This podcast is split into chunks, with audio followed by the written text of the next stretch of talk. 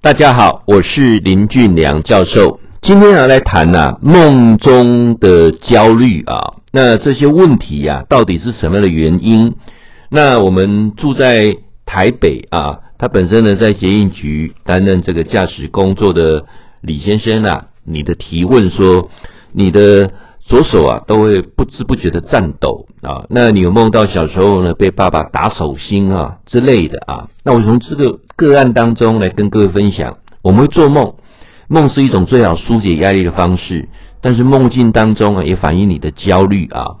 那基本上有很多梦到啊，譬如赶火车没赶上啊，或者尤其学生时代的梦啊，梦到那时候考试啊作弊被抓到啊，那也有梦到说，呃，整个过程当中好像什么东西丢了没有找到等等啊。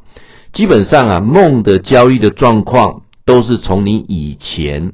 所没有解决或压抑的事情，然后呢，你不知道这是一种压力，但是在你的内在最深的灵魂当中是一个压力，一直一个石头压住它。在梦中的时候呢，慢慢的在释放。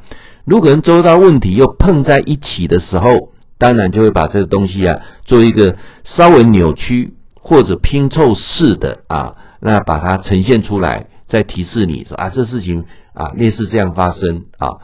所以说，有关这个梦的部分呢、啊，我在很多次的解释当中都告诉各位，梦没有什么不好，无论是好梦、噩梦都是好的，它都是一种呃呈现内在最自我、最直接的方式。当然，朱先生，你问到说，借由催眠是不是对这种焦虑啊是有帮助的？当然是有啊，为什么呢？呃，催眠啊，我想来跟各位报告一下，催眠跟坊间。去猛心眠啊，五千米波港啊，啊五千米港换，港换的都是什么？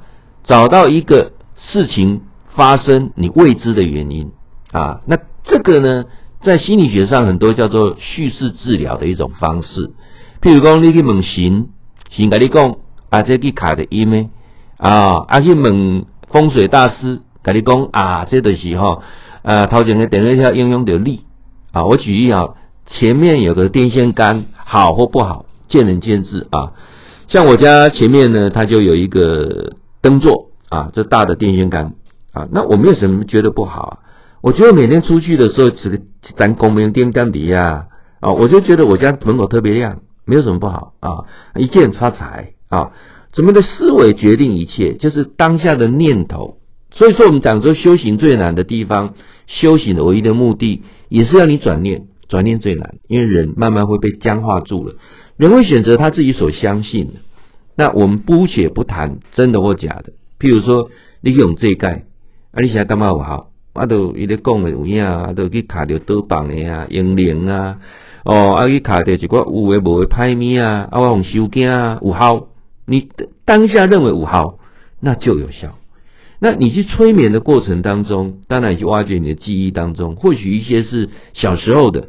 或许是一些更早之前前世的某一段记忆，你能够把这些东西调出来之后，借由催眠师的技巧，让你们彼此去和解，彼此共处，但这事情就可以得到妥善的安置。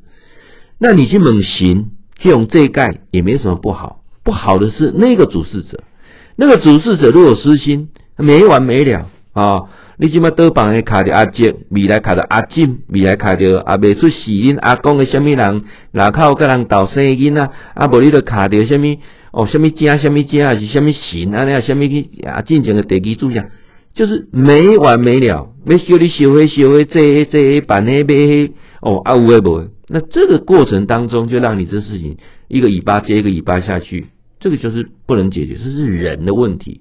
但催眠不一样。催眠它就就像类似心理辅导一样，它只是把这事情找出来，让你做一个转念跟释怀。这两个不同的地方在这里。那如果你对催眠治疗有兴趣，你可以点阅到俊良教授啊预约心理辅导这个部分去了解一下。那我希望啊，这个我们我我教授我现在时间大部分做做公益啊，这种个案治疗要看特别来排，好不好？那当然别的催眠师或心理咨商师也 OK 啊，你可以尝试看看，祝福你。